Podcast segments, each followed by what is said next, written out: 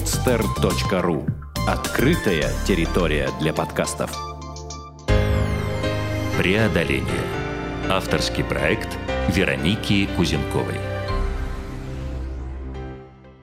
Добрый день, дорогие друзья! С вами снова подкаст «Преодоление». Я Вероника Кузенкова. Э, у нас э, прекрасный гость, э, с которым мы записываем сегодняшнее интервью. Это Вадим Усков, основатель и владелец компании «Усков и партнеры». Вадим, здравствуй! Добрый день!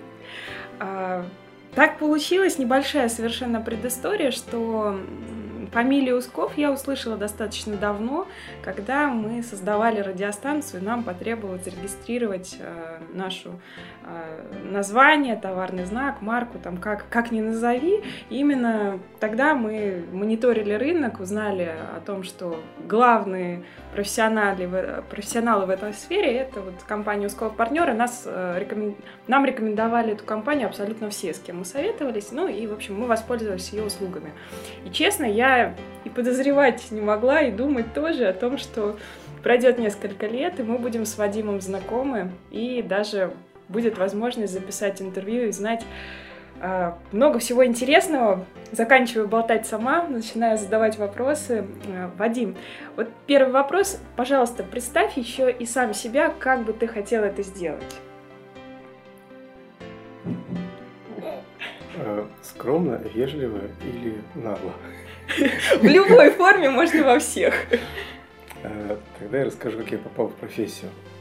В 1994 году я заканчивал юрфак, и мой э, преподаватель э, стал интересоваться, чем же я буду заниматься после юрфака. И я сказал, что я буду адвокатом. Он сказал, а каким адвокатом? Я говорю, лучшим адвокатом.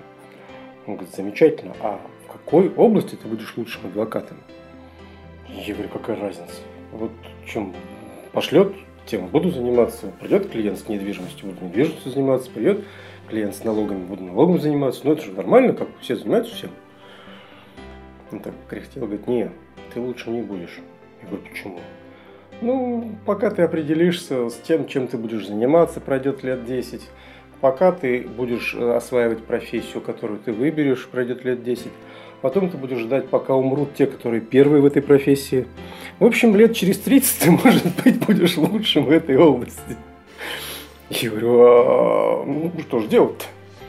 Говорит, нужно заниматься теми областями юридической специальности, а, куда сейчас а, матерые адвокаты не идут, где еще они не видят перспективы, нет денег, клиентов и прочее. Поэтому нужно искать рынки, которых нет мы пообсуждали с ним, и я пришел к выводу, что в тот момент времени я увидел два таких рынка. Первый рынок – это интеллектуальная собственность, которым, собственно, я решил заняться. А второй рынок – это спортивное право. Потому что на сегодняшний день действительно есть спорт, в нем есть много денег, есть футболисты, которые переходят из клуба в клуб. Но юристов и юридических компаний, которые бы специализировались на спортивном праве, их в стране как не было, так и нет по сей день. Это реально, это правда до сих пор. Угу. А в интеллектуальной собственности были корифеи, были профессора, которые читали лекции в университетах, но так, чтобы был рынок специалистов, юристов, кто бы занимался этим практикующим, это действительно в 1994 году было не то чтобы вакуум, но их не было. Поэтому это было такое время, которое я называю клондайком. То есть, когда ты бегал по рынку, рассказывал страшилки, рассказывал байки, рассказывал реальные истории, которые были, и говорил, смотрите, во как вам будет плохо, если вы не будете делать вот как надо. И это было время золотого клондайка, когда можно было бегать, убивать вешки по поляске и говорить, это мое. Вот это примерно то, чем я занимался в 1994 году, потому что я назывался специалистом, хотя, конечно же, так уж говоря сегодня, какой я тогда был специалист. Но тем не менее, э, к 98-му, э, когда я уже э, набивал первые шишки, когда мы попроигрывали некоторое количество процессов, и я понял, что мы проигрываем не потому, что я плохой юрист или я не умею выступать, а просто я понимаю, что мы оказывались в весьма традиционных ножницах между патентными поверенными, которые готовили товарные знаки для клиента, и адвокатами, которые защищали эти товарные знаки. Потому что выяснилось, что патентные поверенные не юристы, они не умеют это делать, а юристы, они не понимают, что такое патентные поверенные, что там делают. Такой разрыв, такая была яма просто. Я как адвокат взялся за эти дела, по защите там, товарных знаков, за отстаивание авторских прав. И понимал, что люди, которые подготовили это оружие для моего боя, они вообще в нем ничего не понимают. Они не юристы, они вообще вот просто вот какие-то люди. Какие-то люди. И, и, и мы стали реально проигрывать. Это было очень тяжело, это было очень больно, это было очень неприятно, это было жалко клиентов. И в 98 году случилось понимание того, как это должно быть. И надо было совмещать э, бизнес регистрации знаков и их защиты в одном флаконе. И вот эта концепция, собственно говоря, работает с 98 года уже 15 лет. А потом, в 98 году, перед тем, как случилось со мной это вот магическое событие, значит, да. озарение, я в начале этого года попал на абсолютно шикарный тренинг к Володе Герасичеву, которому до сих пор очень признателен и благодарен. Тренинг личностного роста. А, несмотря на то, что их модно сейчас поругать, пинать ногами и говорить, ну вот смотрите, как там все плохо. А мне это реально помогло и позволило очень сильно собрать э, себя, что называется, в пучок, потому что э, ряд простых и понятных упражнений в начале 98 года привели к полной переоценке того, кто я, зачем я, какой я и кем я хочу быть. И, собственно, я понял, что мне нужно делать. Я открыл компанию. Летом подал документы. 22 июля мы зарегистрировали компанию. Я заключил договор на аренду офиса на 300 долларов, начал ремонт и уехал на дачу. И вот там случилось 17 августа 98 года, когда рубль из 6, доллар из 6 рублей за рубль, ну, за доллар превратился там в 24 рубля. Офис и... стал золотым за один день просто. Офис стал вообще неподъемным. А я еще только ну, подал объявление, что вот ищу э, помощника. Вот. С этим была связана еще более комическая ситуация, когда я выбирал помощницу, ну, секретаря, как бы вот сегодня сказали бы, да, и я обозначил, что вот ищу. Было за два часа 50 резюме, то есть на факс.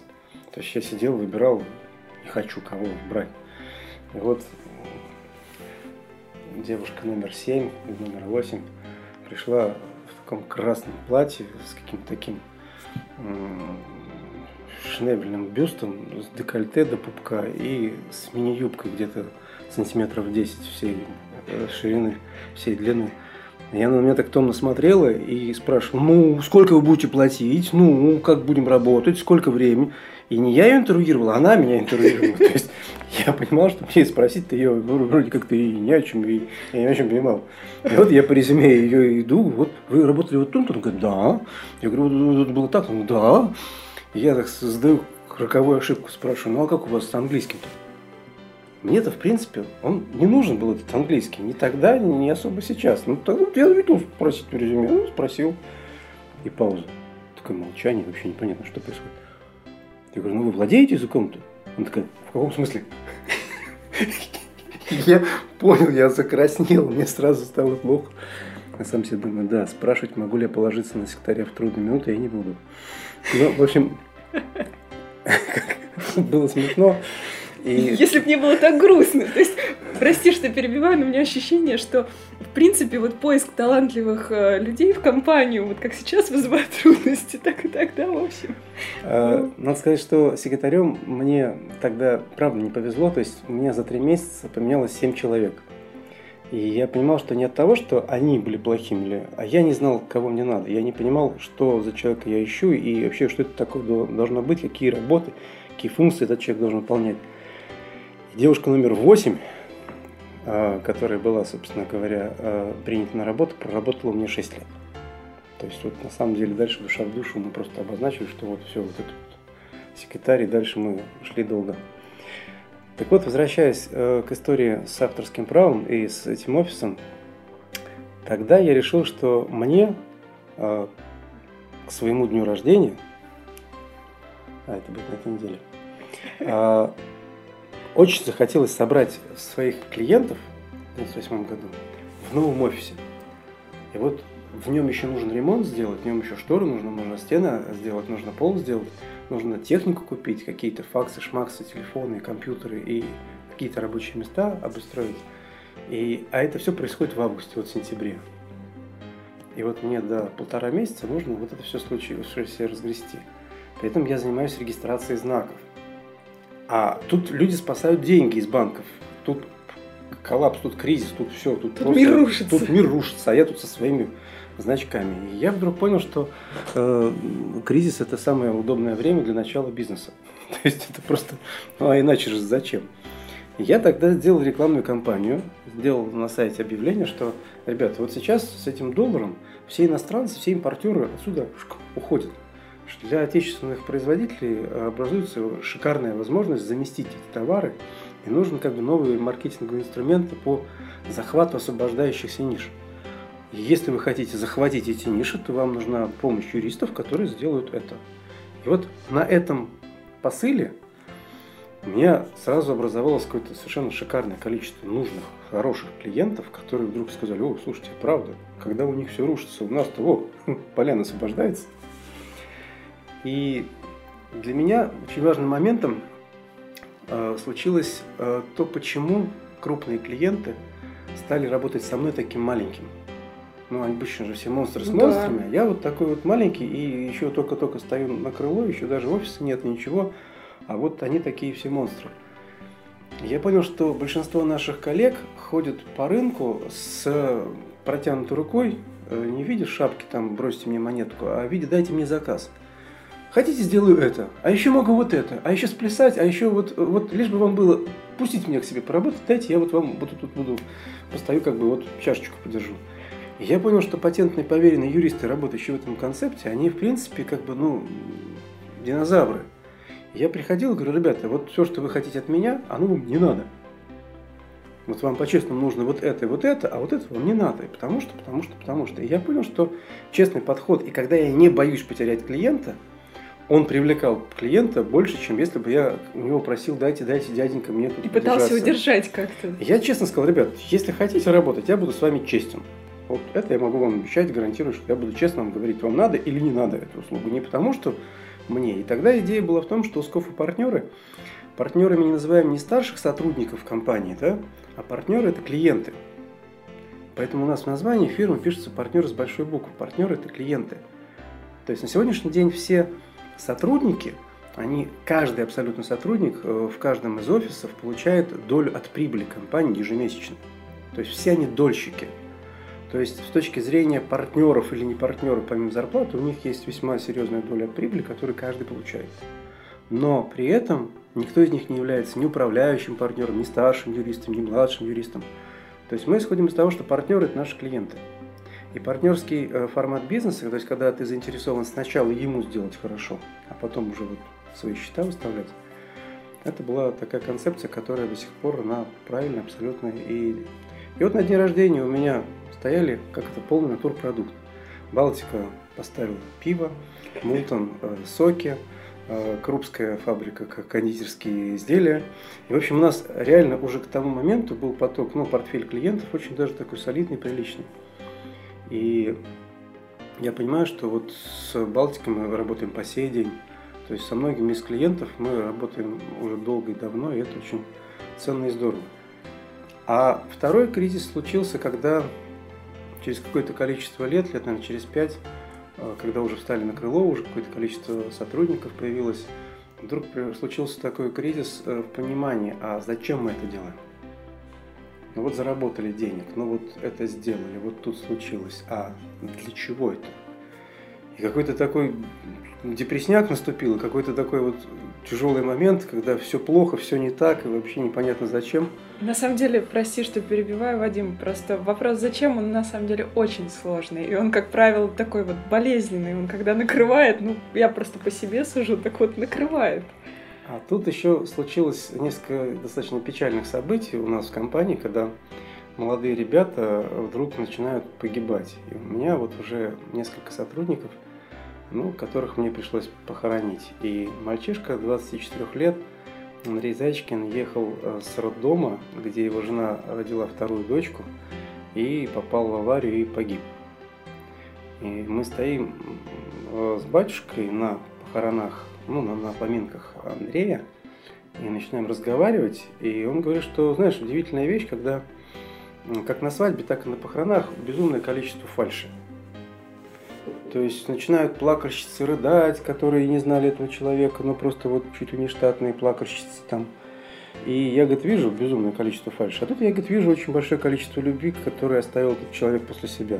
Ну, потому что пришла его первая девушка, его пришла жена, его первый работодатель, которым я познакомился тогда. То есть, ну, это было интересно. И тогда этот батюшка провел, на мой взгляд, в моей голове самую большую генеральную уборку, которая вот после тренинга случилась со мной. Он говорит, ну вот, что ты сегодня делал? Ну вот расскажи, как ты построил день. Ты вот встал, умылся, побрился там, ты поехал к клиенту, ты встретился с этим человеком, ты сходил в суд. Ну вот что ты сегодня делал? А, а вот так день происходит твой каждый день или не каждый день? А, выходные не так, да? А как выходные происходят? Я пишу, рассказываю. А теперь, говорит, на листочке бумажки все это напиши вот так вот. Угу. Отложи в сторону. Скажи, а что для тебя важно? В каком смысле? Ну, вообще, вот, вот какие у тебя приоритеты жизненные ценности? Ну, вот что-то для тебя важно же, да? Там, друзья важны? Да, важны. А мама важна? Да, важна. А вот семья важна? Дети там, ну, вот, сотрудники. Ну, ну. А теперь проранжируй это все. А теперь открой первый твой листочек и скажи, какая-нибудь связь сегодняшнего твоего плана, того, что ты сегодня делал, есть с тем, что ты считаешь для себя важным?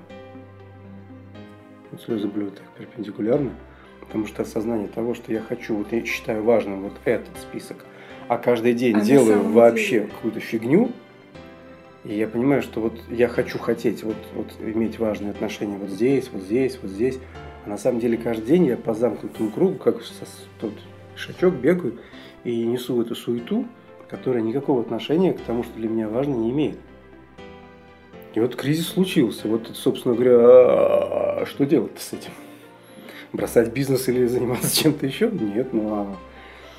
И вот эта вот рефлексия, которая случилась, необходимость выстраивания своих жизненных ценностей и своих критериев, с помощью которых приходится принимать решения, те или другие – это такая рефлексия была достаточно полезная и болевая, и тем не менее очень важная.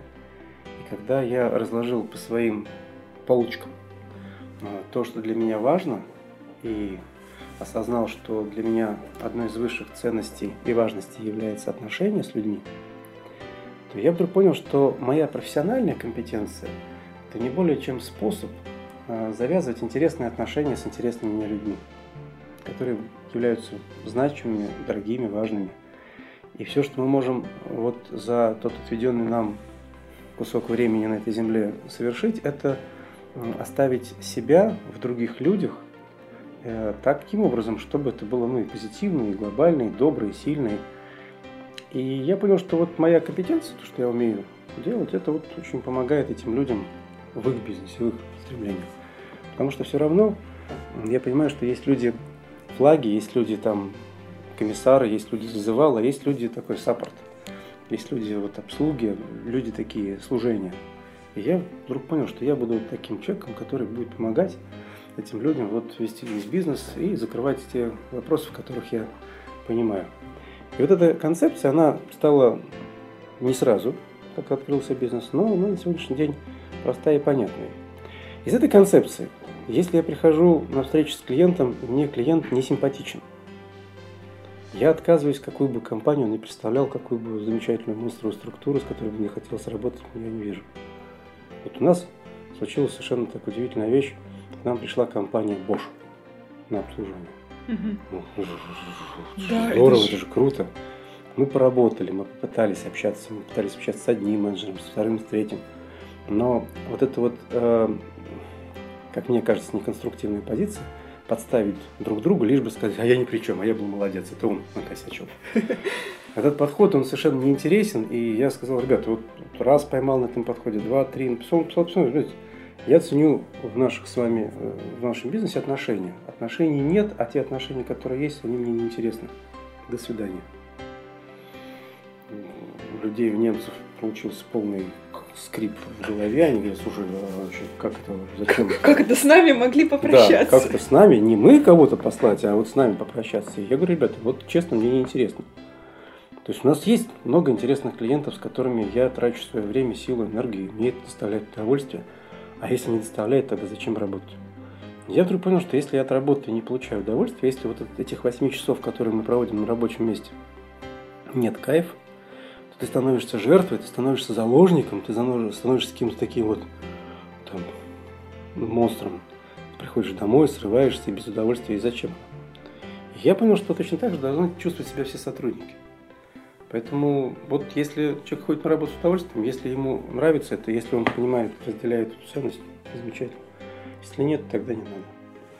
Вот по этой простой схеме я строю отношения со своими клиентами, и точно так же я строю отношения внутри компании. И мне кажется, это абсолютно простой, прозрачный, правильный способ выстраивания отношений, а, при том, что вот сами отношения являются ценностью. Вадим, а, хочу так немножко уточняющий задать вопрос. А, то есть э, мы уже называли компании, прозвучали там бренды какие-то, но я знаю, что ты очень много работаешь как раз э, с вопросом интеллектуальных там авторских прав, и ты общаешься с людьми, на мой взгляд, там, потрясающими. Вот просто тоже, может быть, какая-то история, э, и хотелось бы об этом поговорить, о тех людях, о тех отношениях, там где-то дружеских, которые сложились за годы работы. Можешь ли ты назвать какие-то ну, фамилии? Ну, много людей было интересных, и я очень ценю эти отношения, потому что в свое время э, мы ну, там, знакомились с разными людьми, э, с кем-то приходилось аж дважды знакомиться трижды, как, например, с Митяевым. Вот. Но сейчас уже в течение многих лет Олег э, Митяев не подписывает ни одного контракта без моей визы.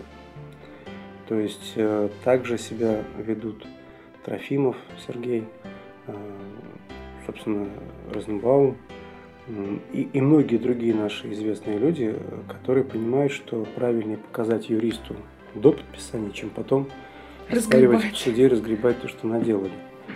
Поэтому сейчас вот Ума Турман, братья Крестовские, до этого Вандервуд у нас спасали из лап Нестерова, Хранько. А, мы плотно работаем с ночными снайперами и очень уважаю Диану и ребят, что они делают. А, чифы, то есть мы делали много им работы и дружим. То есть очень много разных людей, с которыми мы в хороших отношениях. Мы обслуживаем бесплатно уже много лет Грушинский фестиваль авторской песни. И, собственно, всю эту рейдерскую историю, которая вокруг него была, это дело наших рук. То есть мы отстаивали против рейдеров этот фестиваль. Мы обслуживаем Митяевский фестиваль Элеменский авторской песни. Э, фестиваль Мамакабу, который Тимур Ведерников делал много лет. И я понимаю, что это мероприятия, которые глобальные и позитивные.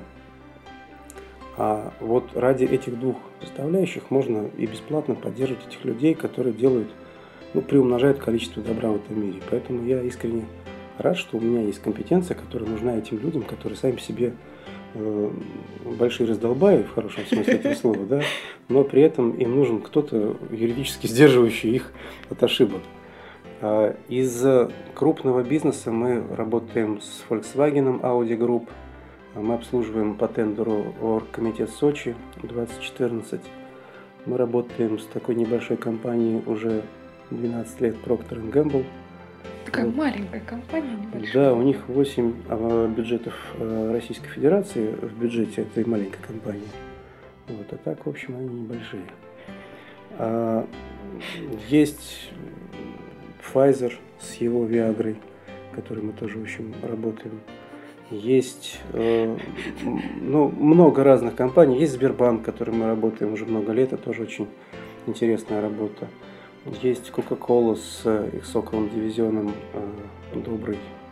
Э, есть история Мегафона, который мы обслуживаем много лет. Есть Почта России, которую мы обслуживаем. Прости, что я тебя перебью, но мне кажется, что здесь можно прошли сутки. Ну. И дальше. А Вадим примерно в тех же интонациях продолжает перечислять и перечислять клиентов. Знаешь, ведь интересно, когда едешь по городу, смотришь на рекламку и понимаешь, что а, вот это наш клиент, вот это тоже наш клиент, Ростелеком наши клиенты, там, Мегафон наши клиенты. И э, вот это понимание причастности, оно меня реально так говорит втыкает. То есть мне интересно, что вот я не просто знаком с этими людьми, да, мы для них какие-то дела делали, мы обслуживаем и поддерживаем отношения. И для меня это очень важно, мне это интересно, и не в порядке там тщеславия, что вот смотрите, какой я, да, а в порядке того, что мы э, в своем сегменте занимаемся нужной работой для вот таких интересных компаний. Классно. А теперь мне хочется перейти от такого перечислительного ряда к некой истории. Ты прекрасный рассказчик, и вот, ну, одну я уже просто знаю историю, я хочу, чтобы она прозвучала. А, Все-таки у тебя еще и сильная вот адвокатская практика, получается, юридическая, а это, ну, это всегда достаточно такие преодоления для разных сторон в том числе. И вот э, не мог бы ты рассказать что-то из э, этой сферы? Знаешь, а адвокатская практика как прозвучал какой-то какой-то отдельный кусок от юридической. Нет, она, я как адвокат работаю и в судах, и в судах мы проводим по 3-4-5 дней в неделю. И практики много, и дел было много интересных. Были смешные дела, когда нечаянно вдруг случались какие-то казусы. Были забавные дела, которые ну, непонятно как выруливать. Ну, а если ты э, намекаешь о том деле про японцев, то я, конечно, расскажу эту замечательную Конечно, историю. и про эту историю. Ну, Называлась это... она «Шумел камыш». То есть в 96 году на новогодней передаче «Голубой огонек» э, Игорь Верник подходил к Вестнику и спрашивал буквально за минуту до Нового года, что же Новый год-то не начинаем? Тот, посмотрев на свои часы, говорил, "То как же, время-то еще без пяти. На что Верник хватал эти часы, Сказал, а что у тебя за часы? Ах, ракета. А что ракета должна делать? Правильно, летать. И выкидывал эти часы куда-то там далеко из кадра. И говорил, а вот тебе Кассио G-Shock, часы для настоящих мужчин. Вот видишь, Новый год уже начался. И вот это событие, вот этот вот ролик прошел, соответственно, новогоднюю ночь и 7 января повтор. И так случилось, что увидел эту замечательную сценку э, руководитель антимонопольной службы в Питере, Олег Васильевич Коломеченко, который, так случайно случилось, был однокашником генерального директора Петродворцового часового завода, на котором выпускались эти самые часы ракеты. И он говорит, слушай, ну наших бьют, что же творится вообще такое? И, собственно говоря, возбудил дело по признакам нарушения как бы, закона конкуренции и вызвал всех в Питер вызвал РТР, который показывал это все в эфире, Яуза Продакшн, который делал это всю историю, McCann Erickson, которые снимали это все для Casio. Естественно, Casio всех вытащил, сказал, ребят, ну что за безобразие. Все покаялись, сказали, да, действительно, как-то некрасиво получилось. В общем, давайте как-нибудь аккуратненько, вот мы это вот все замнем. И было принято решение, что они все делают хором сообща контррекламу для уже банкротящего и, и лежащего на боку этого Петродворцового часового завода. И вот Петродворцовый завод получил рекламу на РТР о том, что часы ракета самые часатые часы. В общем, все было замечательно. Реклама уже прошла в эфире. Все все потрудились, все счастливы. Через почти три месяца вдруг нарисовывается компания Casio, которая говорит, ребят, все здорово, но только мы оплатили все счета, а нам оно вот с какого перепуга, мы-то здесь не виноваты. Ну как же, вы же подписывали акт о принятии вот этой замечательной программы, подписывали. Ну вот, значит, вы виноваты. И в конце концов, ведь вы же являетесь конкурентом Дворцовому заводу, а не рекламное агентство, не телеканал. Поэтому в вашем интересе было это все совершено. Так что вы вот так уж потерпите, вот мы вас тут уже вот так вот Отмазали. наказали. А Кассио сказали, нет, мы не признаем таких вообще аргументов, и мы будем судиться. Ну, судиться так судиться. И вот они приходят суд э, с исковым заявлением против антинапольной службы. А антинапольная служба обратилась к нам для представления интересов антимонопольной службы в арбитражном суде. Сейчас кому сказать такое немножко будет диковато, а тогда это было нормальным явлением в 96 году. И вот я в 98 году представлял, в 97 году представлял интересы антимонопольной службы в суде Санкт-Петербурга. И приходим в процесс. Заходит 8 человек. 8. Ну, мы сидим вдвоем и не понимаем вообще, что делать на предварительном заседании 8 человек. И вот начинается процесс, судья спрашивает, есть ли у сторон ходатайство заявление, препятствующее рассмотрению в процессе. А, вскакивает первый японец и на чистом японском, став на колени, а, постелив платочек под колени, а, прижав руку к сердцу, начинает торжественно по-японски нести. Его переводчик э, заученным тоном начинает объяснять, что я такой-такой-то, сын такого-такого-то, внук такого-такого-то, правнук такого. И дальше семь колен перечисляет потомственный самурай. Торжественно клянусь, что мой клиент прав, законов ваших не нарушал, прошу дело прекратить. Судья смотрит на меня и говорит, как прекратить? Мы еще не начали, а уже прекратить. На каком основании прекратить? Ну я же клятву дал, я же самурай. А, Сказал Нет. петербургский суд, да. И, собственно говоря, улыбнувшись, все испугались, потому что мы понимали, что сейчас что-то произойдет, и все боялись, что сейчас случится какой-нибудь харакири или обещание харакири, если не случится того, что просит этот самурай. Вот, но самурай торжественно поднялся на, на, ну, на ноги, одел, сел, взял с собой свой платочек, сложил, и его переводчик тоже сел. В это время сталкивается второй японец со вторым переводчиком. У каждого свой был переводчик. Он точно так же на коленку, руку к сердцу, и снова начинает эту песню. Я потомственный самурай, я сын такого-такого-то, внук такого-такого-то, правнук такого-то. В общем, мы понимаем, что сейчас еще что-нибудь будет. Он говорит, до тех пор, пока небо не упало на землю, до тех пор, пока хозяин не отлучил меня от своей защиты, я буду вести это дело до последней капли крови. Мы такие, ну сейчас все, точно будет какой-нибудь. А это была просто клятва на вступление в дело. То есть защитник должен дать клятву на том, что он будет вот так вот, вот вести себя вот в процессе. Но это тоже такая японская традиция, которую ну, надо было соблюсти. Судья уже так, «Прошу, так а что вы хотите? А вы сделали, вы сказали, что хотели? Да. Я что-то должен вам отвечать? Нет, ну хорошо, ладно, продолжаем процесс. Дальше был процесс. Дальше вступали уже в работу четыре московских адвоката, которые, в общем, были наняты компанией, которые вот активно работали. Которые объясняли, что на самом деле, да, нарушение-то может быть и есть, но мы, а, к этому отношения не имеем, б, вы, антимонопольная служба Санкт-Петербурга, э, приняли к производству свое это зря, потому что все было в Москве совершено. Вот на что мы спрашивали, а откуда телевизионный сигнал шел? Со спутника. А где спутник находится? На околоземной орбите. Так может мы на околоземную орбиту поедем судиться? Ну, если оттуда, где источник нарушения-то? Где место совершения правонарушения было? Это же сложно понять, где место совершения. И, в общем, по этому поводу, конечно, был смешной процесс. Процесс длился три круга. Мы выиграли первую инстанцию, выиграли вторую инстанцию, третью. Высший арбитраж нас развернул на новый круг. Мы выиграли первую, вторую, третью. Третья инстанция нас в этой ситуации снова развернула. Мы на третьем круге выиграли первую и вторую. Процесс длился почти три года. За эти три года вот этот второй японец, который давал клятву, жил в России, учил русский язык, осваивал русское право. Он японец, э, юрист был по образованию, но осваивал русское право. На э, последних процессах он уже с большим акцентом, но весьма сносно говорил по-русски.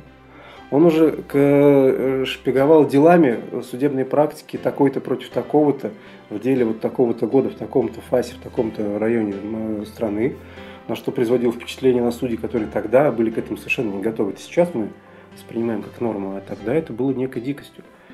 И несмотря на то, что вот этот был вот процесс такой интересный, а Хашита, собственно говоря, уже так вот интегрировался в российскую юриспруденцию очень даже активно. И вот после проигрыша на третьем круге на апелляции, когда уже, ну все, ну доводов уже нет, ну больше судить не о чем, спорить не о чем, нарушение есть, все, вот.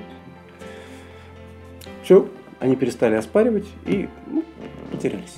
И я уже думаю, ну ладно, процесс закрыт, закрыт. Ну, мне-то как солдату, мне ж, ну что, велели воевать, я пошел воевать. Ну, и через год я получаю письмо на чистом русском языке, выполнено в каллиграфическом почерком, вот этим самым юристом, который тогда уже говорил, что, ребята, у вас тут все не так весело.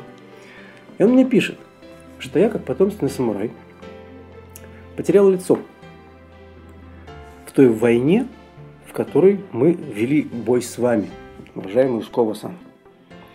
Я признаю ваше мастерство и силу, я признаю себя пораженным, и вы единственный человек в моей прошлой жизни, с кем я имею право общаться. Потому что, а, как потомственный самурай, я потерял лицо. Вы не очень представляете себе, европейские люди, что такое потерять лицо. Вам кажется, что это исключительно моральные страдания, нравственные, ай, мне тяжело, мне стыдно. Ничего подобного. Потерять лицо для самурая – это не означает сделать сепоку, которую вы называете харакири. Потому что харакири – это неудачная сепоку с парования живота самураем. Если э, кровь вылилась или улыбка сошла с лица, или тело упало, это уже называется харакири. Вообще-то обряд, который делает сам самурай, он называется сепоку. Поэтому говорит, я не собирался делать сепоку, но просто в современном мире смерть человека – это разрыв всех его отношений со всеми ему знакомыми людьми. Поэтому, когда я потерял лицо, я попрощался со всеми, абсолютно со всеми людьми, с кем был знаком. Я им сказал, больше для меня вас нет, вас для меня нет. Мы попрощались, вот торжественно посидели, попили саке, там что-то еще. И я больше не имею права ни с одним человеком в своей прошлой жизни общаться, кроме вас. Я читаю, думаю, вот ничего себе я натворил. Вот человек эту жизнь сломал. Я-то думал, процесс выиграл, а тут оказалось вон как оно.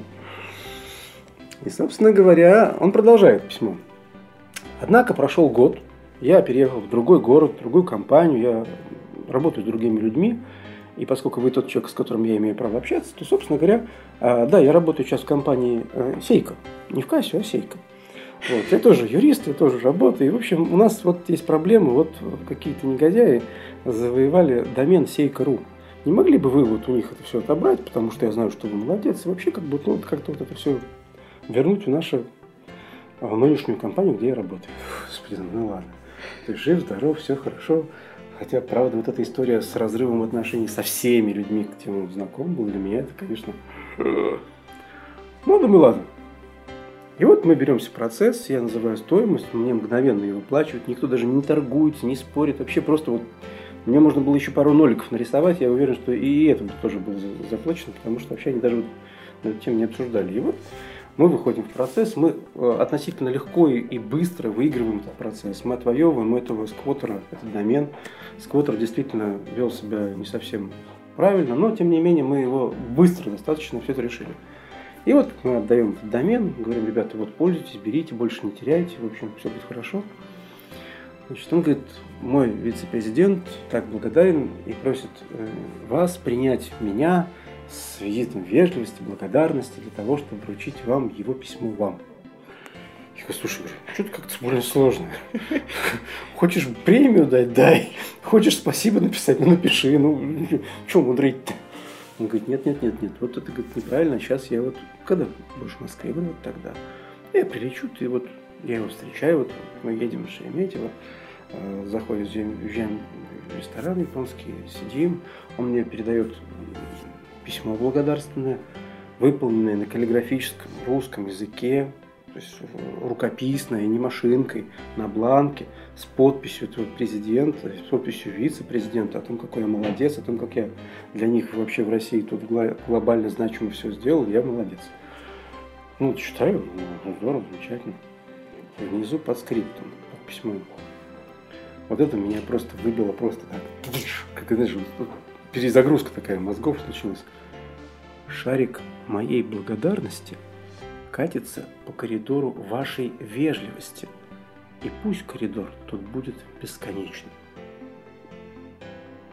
Я прочитал эту фразу еще раз. И понял, что все эти дежурные благодарственные слова это вообще ничто по сравнению с одной этой фразой. Потому что шарик моей благодарности катится по коридору вашей вежливости. Я такой... То есть меня это реально просто воткнуло вот эта фраза. Он это увидел, Хашида говорит, ну вот смотри, говорит, ваш русский язык, он такой плоский, черно-белый и какой-то такой прям вот пресный. Я говорю, э, э, ты сейчас это получишь за Достоевского, за Толстого и за всех наших тут. Ты что, говорит, такой говоришь? Он говорит, хочешь, тебе покажу пример. Вот простой и наглядный, чтобы было сразу все понятно. Ну, поскольку сидим в ресторане, ну давай. Он говорит, вот я сейчас напишу три иероглифа, то есть вообще в обычном варианте э, грамотный японец знает порядка там 6 тысяч иероглифов. В обыденной речи он использует порядка полутора-двух тысяч иероглифов. Единица измерения языка – это иероглиф. То есть нет не меньше, то есть пол, полуиероглифа нет такой единицы там, да, и больше, потому что она складывается из иероглифов. Предложение, там, слова дальше – и поэтому, говорит, мы говорит, общаемся иероглифами. Поэтому давайте я напишу сейчас три иероглифа, мы позовем какого-нибудь сотрудника, а, он переведет тебе это, а я тебе на русском языке напишу, чтобы ты понимал, насколько это верно, близко перевод. Я говорю, ну давай. Ну, мне хорошо, мне очень как бы. Он нарисует три иероглифа, а, позываем официанта, говорим, ну вот вы переведете. Официант мотает головой, и я спрашиваю, откуда? Он говорит, из Алматы. Говорю, понятно. Официант в японском ресторане из Алматы.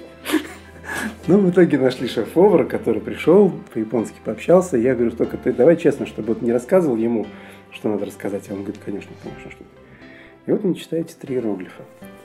И надо сказать, что читает очень близко к тексту, который Хашитин для меня на русском языке написал. То есть а, ранним утром седовласый старец Тамли сидит на высоком берегу реки, смотрит на туман над водой и думает о вечности. Три иероглифа. Я говорю, а в чем фишка? Он говорит, а в том, что вы можете написать просто подлежащее сказуемое. Англичане могут написать «я есть», да, «я юрист». А в Японии ты не можешь написать вот просто так «азм-езм». Ты должен написать, если это человек, то ты обязан написать мужчина ты или женщина. Если ты написал мужчина или женщина, ты должен указать его возраст. Пожилой мужчина или молодой мужчина, или там девушка, девочка, да? Если ты написал это, и это осуществлено, как бы это имя собственное, ты должен написать, как его зовут. Если в этой ситуации какие-то особые приметы в виде седых волос, ты должен написать. Если ты говоришь о действии, что он сидит, вот он сидит где? И вот этот набор того, что мы называем дополнениями, у них является базовым атрибутом иероглифа. Базовым. То есть ты, если это не сказал, то ты не сказал вообще ничего.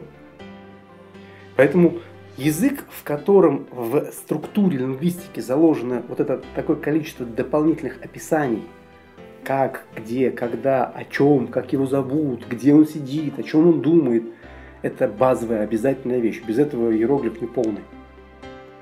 Я реально понял, что мы можем так написать, но это нужен такой достаточно тяжелый и хороший подготовительный э, слог – у языка, чтобы он так выражался. Но в обычной жизни мы так не говорим. И поэтому мы упрощаем, примитивизируем язык. Конечно же, у нас нет никаких этих красок и пряностей в языке, и нет в этой части, хотя мы имеем такой инструментарий. Ну, но поскольку для того, чтобы этот инструментарий включить и дополнять, нужно читать много книжек, нужно какую-то практику иметь и желание, и востребованность у общества в подобного рода общении если мы сейчас не говорим о книжном угу. как бы, рынке, где, понятно, каждый в сласть да, да. Э, это выражевывает себя, да. А здесь, в этой части, в речи у нас этого нет. Поэтому он говорит, на какой машине вы ездите? Я говорю, на Тойоте. Он говорит, вот поэтому, говорит, вот мы будем делать машины, а вы на них будете ездить. И вот эта вот история, начавшаяся с шумел камыш, что-то Кассио, который Джишок, и закончившаяся вот этим вот э, ужином в ресторане, для меня была одно из таких знаковых э, в моей практике, потому что позволило мне прикоснуться к японскому образу мыслей, к японской упертости, настойчивости и показал совершенно иную трансформацию, которая может произойти с людьми и ценность этих отношений. Для меня вот эта история, что человек рвет все отношения в своей жизни, которые у него были до этого события, для меня это был реальным шоком. Я реально не понимал, как это я, я примерил но я вот готов сейчас взять и порвать отношения со всеми теми людьми, которые у меня, э, с которыми я знаком. И я понял, что это очень сложно. Мы все связаны вокруг друг с другом, и эта взаимозависимость, взаимосвязь, она очень важная. И я понял, что я самураем, даже если бы очень сильно захотел быть, не смогу быть. Хотя что-то э, очень важное есть во всей этой истории, потому что если ты живешь как самурай каждый день как последний, и ты понимаешь, что ты сегодня вот сделал все, что готов перейти в мир иной, это готовность моральная и э, проживание каждого дня как последнего, а на самом деле меня тоже вот после этого разговора очень сильно э, задело. И я стал пытаться проживать каждый день как последний, э, вот не рассчитывая, там, не собираясь в мир иной, конечно, а просто понимаю, что нам отмерено непонятно сколько. Мы не знаем, где тот порог, когда случится. И в этой части нужно успеть сделать э, там, какие-то планы, своей истории и оставить после себя какой-то позитивный, добрый, сильный след. И вот это э, общение с противником, на самом деле, да, с оппонентом, mm-hmm. Оно многому научило. И я люблю говорить о том, что многими моими сильными учителями были мои оппоненты. Не профессора в школе, которые сами редко когда выходили в процесс, а именно оппоненты. Если сильный оппонент попадается, и он тебя чему-то учит, и ты учишься у него, это самая лучшая школа, которая для юриста может только произойти. На мой взгляд, это вот так было, так есть и так долго будет. Спасибо огромное за историю. Она такая очень и интересная, и поучительная получилась. И я даже не стала каких-то дополнительных вопросов задавать про преодоление, потому что, в общем, мне кажется, и без вопросов те, кто слушали внимательно, они очень многое смогут почерпнуть отсюда. Наверное, э, еще поскольку у нас немножко ограничено время, хочется задать пару традиционных вопросов. Мы говорили о том, как все начиналось, какие-то интересные истории, то, что, в общем-то, есть сейчас. А цели, мечты, планы на будущее. Чем ты можешь поделиться и вот ну, так, что считаешь важным, что еще обязательно нужно сделать?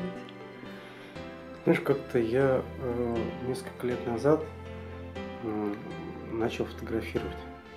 И меня это очень затянуло, и я понял, что мне нравится останавливать момент, а, и нравится фотографировать людей.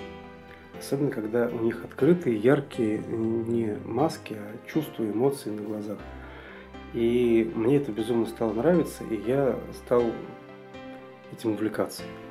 И я вдруг понял, что это вообще отдельная планета, отдельный мир – со своими особенностями, спецификами. И мне не хватало времени заняться обработкой фотографий, там, учиться этому, потому что ну, я чувствую себя в этом смысле любителем таким, знаешь, чайником. И э, мне хочется сейчас какое-то время в своем графике выделить помимо здоровья, помимо там, семьи, помимо всех важностей, которые есть, вот этому делу освоить фотошоп, освоить э, моменты, которые для меня интересно с профессиональной э, фотографической точки зрения. Мне нравится мое второе хобби, которое вливает в меня шприцом адреналин. Э, все, что касается экстрима, все, что касается автомобильных гонок, все, что касается вот прыжков с парашюта, яхт и прочее. То есть для меня это открытый новый мир. Э, люди, безбашенные люди в этой части зачастую раздолбаи и не такие структурированные, как мне кажется но э, эти люди, у которых можно многому поучиться. Я всегда люблю учиться тому, чего я не знаю. Вот я вижу человека, владеющего там французским языком, я слушаю завороженно и понимаю, что вот это человечище, вот это дает, о, мега. Вот на парусе на яхте прошел два дня. Я смотрю на людей, которых не тошнит во время шторма, и смотрю, думаю, вот это мега люди. Вот меня того как полощет, а его-то смотрите, какой герой титан я понимаю, что я всегда завидовал людям, э, которые умеют что-то делать э, такое, чего не умею, не знаю я. У меня эта тяга всегда вот так это все время толкала дальше. Я очень хочу заняться освоением каких-то новых для себя историй с адреналином. Э, я хочу освоить, ну, попрофессиональнее стать как, проф, как фотограф – и мне кажется, это тоже увеличивает количество добра, потому что фотографии, когда застывают эти эмоции, они продляют эти эмоции. И когда ты видишь их потом снова, то ты как будто переживаешь эти приятные впечатления, которые тогда были. И, снова. Да, и это продляет наши э, кайфовые ощущения. И я считаю, что это тоже э, одно из э, событий, одно из действий, которым есть смысл заниматься. Mm-hmm. Наверное, так. Спасибо. И э, еще один э, вопрос э, такой тоже традиционный. Вот, э, твой совет, рекомендация людям, которые сейчас э, находятся в некой сложной жизненной ситуации, э, вот на основе, опять же, твоего опыта проживания, там, преодоления чего-то. Что самое главное? Не знаю, тут много событий, которые очень важны. В каждый момент в жизни бывают э, главными абсолютно разные моменты. вот в 94-95 году, когда у меня был такой профессиональный кризис, когда я а, пришел работать в одну компанию, начал общаться с партнером и понял, что мы с ним не срабатываемся, и я ушел. И был момент, когда я выбирал, чем заниматься. И э, пришло глубинное, очень сильное осознание, что я никто, я ничто, я не специалист, я не умею делать того ничего. И пришло осознание, что для того, чтобы выжить в этом мире, нужно сделать из себя э, кого-то, чтобы ты был хорошим кем-то, хорошим учителем, хорошим там байкером, хорошим джипером, хорошим фотографом, хорошим юристом. Но чтобы твоя профессиональная компетенция давала тебе возможность э, увлекательно, с удовольствием зарабатывать себе на жизнь. И этот момент я очень хорошо помню. Я после вот этого кризиса пошел в институт получать второе высшее образование. И я понял, что только профессиональное э, повышение своего уровня, своей компетенции дает возможность э, как базу некого сервиса последующего. И вот это разбрасывание камней в разные стороны, из которых потом прорастали зерна, ну, я имею в виду по клиентской части, да, оно потом приносило плоды. Но вот этот базовый кризис, когда ты должен не любить себя, там, холить и жалеть, да, или говорить, а вот кто-то там виноват. Я считаю, что каждый человек, а, исключительно он отвечает за то, что вокруг него происходит. И когда вдруг мужчина начинает обвинять кого-то или жаловаться, или искать виноватых, то это, на мой взгляд, проявление крайней слабости, крайней ну, неблагоразумия. Поэтому только я отвечаю за все, что вокруг происходит, хотя многим кажется, что на самом деле вокруг куча обстоятельств, на которые я не могу повлиять. Я считаю, что вот это должно быть важным стержнем, который, на который можно дальше нанизывать любые обстоятельства, любые препятствия, любые проблемы.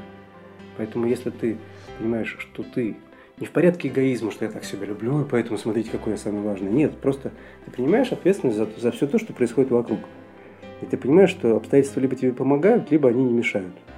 Нужно выбирать обстоятельства и э, уметь с ними взаимодействовать для того, чтобы просто менять вокруг картинку. Потому что э, ведь это же вопрос отношений. То есть как мы к этому относимся? Ну вот есть это обстоятельство, ты можешь его поменять? Нет, ну тогда что переживаешь? По этому поводу просто вот улыбнись и действуй дальше. Ищи другие ресурсы вокруг для того, чтобы это было. Поэтому я считаю, что для целей преодоления, для целей ну, внутренней такой уверенности нужно просто разложить все мозги на стол и потом в порядке важности их собрать обратно. А поскольку человек э, такая как сказать помягче. Такая сволочь. А, Прошу прощения. Срабатывает предохранитель, который не позволяет себя любимого обидеть.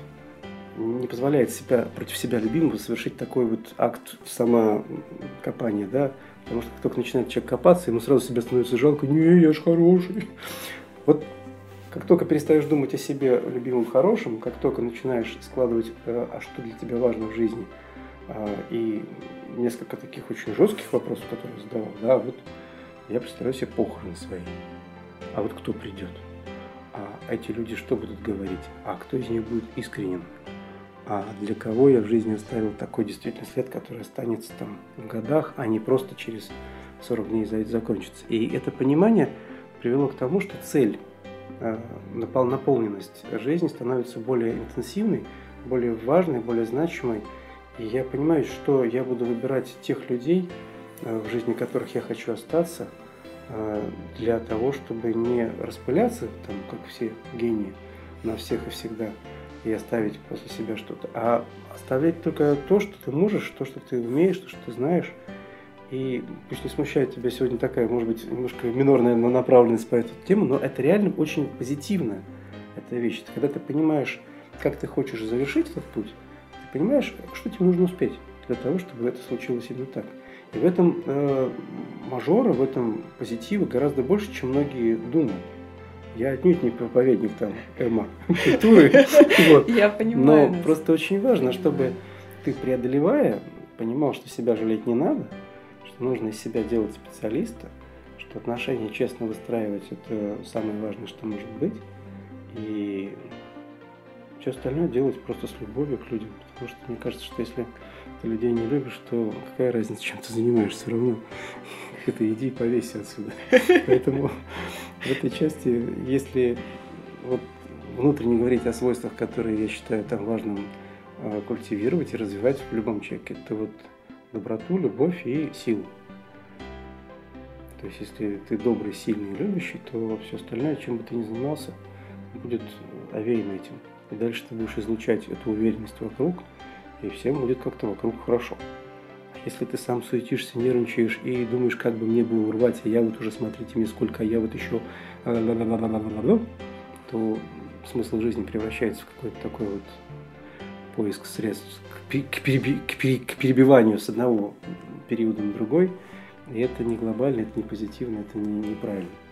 Поэтому я понимаю, что сейчас сумбур какой-то не сумбур. Не, не, сумбур, на самом деле, Вадим, э, вот я думаю, что для тех, кто ищет, мне так вообще, то есть ты сейчас, я даже просто молчу, потому что ты отвечаешь на многие мои вопросы, и так очень созвучно каким-то размышлениям, и просто получается очень глубоко, а я знаю, что когда копаешь по-настоящему глубоко, не всегда ну, это формулируется настолько гладко и четко, как нам хотелось бы, но мне кажется, что наши слушатели поймут, о чем ты. Ну, я, по крайней мере, я понимаю и благодарна за то, что ты это говоришь сейчас. Есть еще одна, может быть, интересная э, история, которая на под занавес нашей встречи. Mm-hmm. Это словарь. А, в какой-то момент времени я вдруг понял, что мы разговариваем друг с другом, произносим одни и те же слова, но при этом понимаем под ними абсолютно разные смыслы. И э, мне показалось очень интересным и важным, ценным для себя э, и для твоего партнера прояснить одинаковый смысл одних и тех же слов.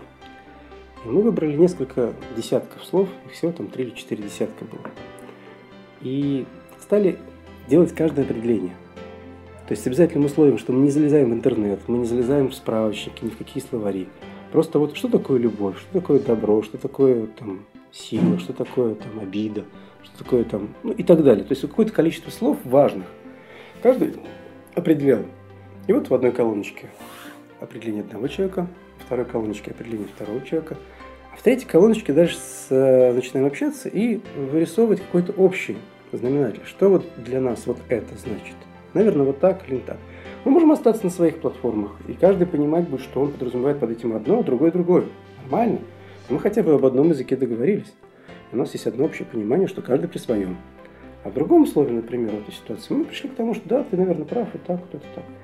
Но опять-таки по-честному, без интернета, без Википедии, без вот всех вещей. И когда вот этот процесс составления словаря происходит, и когда общение с человеком происходит, то кажущиеся банальностями, банальные вещи, ну, что, любовь, ну, и ты когда начинаешь выражать это и через какие-то другие слова, и понимаешь, что у тебя не хватает речевого аппарата, сколько бы ты книжек не прочитал, и ты понимаешь, что ты не задумывался об этом, и тут начинается реально такое прозрение, такое преодоление, которое э, для меня, например, было очень важным. И я стал понимать, насколько важен этот словарь. Не толкового языка, который ты в книжке там смотришь и не открываешь с полки, а вот тот, которым ты разговариваешь с важным для тебя человеком.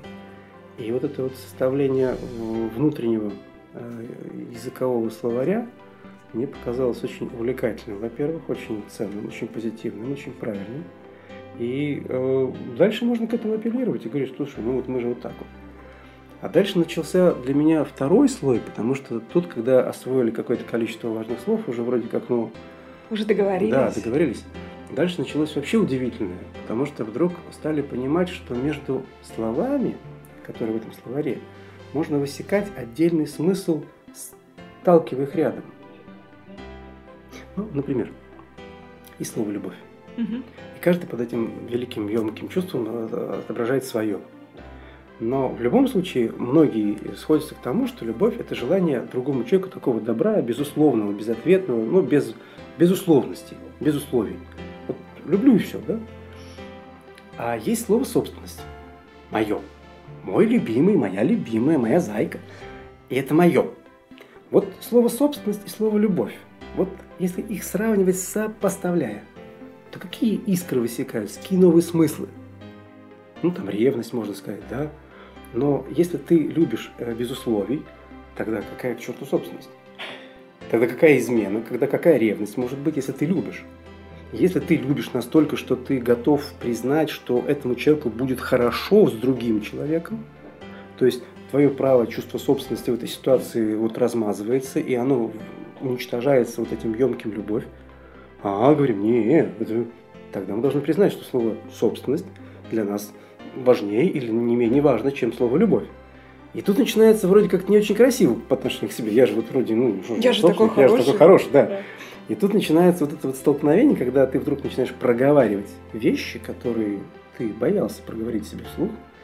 И если ты принимаешь жить по этим правилам или по этим, тогда вот происходит тут вот такое резкое и вдруг емкое и визуально понятное столкновение. И это действительно удивительно. Или, например, любовь и труд. А вот любовь это труд или не труд? Труд. Труд, конечно, труд. И нужно честно признаться, что это труд. Нужно подняться, нужно придумать, куда пойти, зачем пойти, как это делать. Такие события, э, так, чтобы было что вспомнить. Да? И в этой части э, вот эти соотношения, меня вдруг они стали интересовать даже больше, чем сами смыслы этих базовых слов. И меня это сейчас э, очень увлекает, и этот словарь я пополняю, и мне кажется, что это процесс, который ну, я нигде не читал, я не, не видел его, я не, не посматривал, но этот процесс, который, мне кажется, очень интересен будет э, не только мне и не только нам с тобой, а многим слушателям твоей чудной программы. Поэтому мне кажется, что это такой инструментальный совет о том, как можно разнообразить вечер и не только вечер. Я бы сказала, жизнь в целом. На самом деле, огромное спасибо за совет. Меня так он заинтересовал, поскольку я работаю со словом, с языком, и, в общем, когда-то копала в разных направлениях, а вот э, и, и самое интересное, что ну так маленькое тоже лирическое отступление. Три года и моя дипломная работа, она называлась «Границы интерпретации текста», и по сути она была посвящена тому, что у меня когда-то зародился вопрос, начитавшись огромное там количество художественной литературы, которая была на журфаке, у меня закралась такая мысль, как мы вообще можем понимать друг друга? Как люди с совершенно разным жизненным опытом, социализацией, из разных семей, как они вообще в принципе вот э, где вот точки соприкосновения происходят. Копала аж до Леви-Стросса, там первобытно-общинных и, и, и, и психоанализа, и куда только.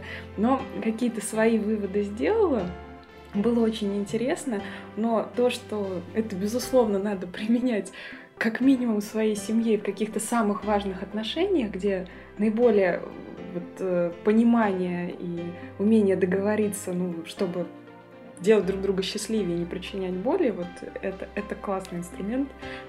Короче, короче, надо делать. вот. Вадим, спасибо тебе огромное за глубокую очень беседу, за такие интересные истории, порой неожиданные.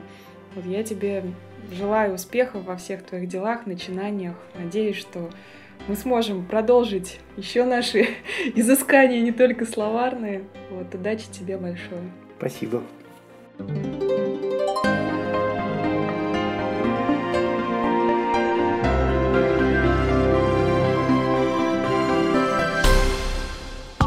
Сделано на podster.ru Скачать другие выпуски подкаста вы можете на podster.ru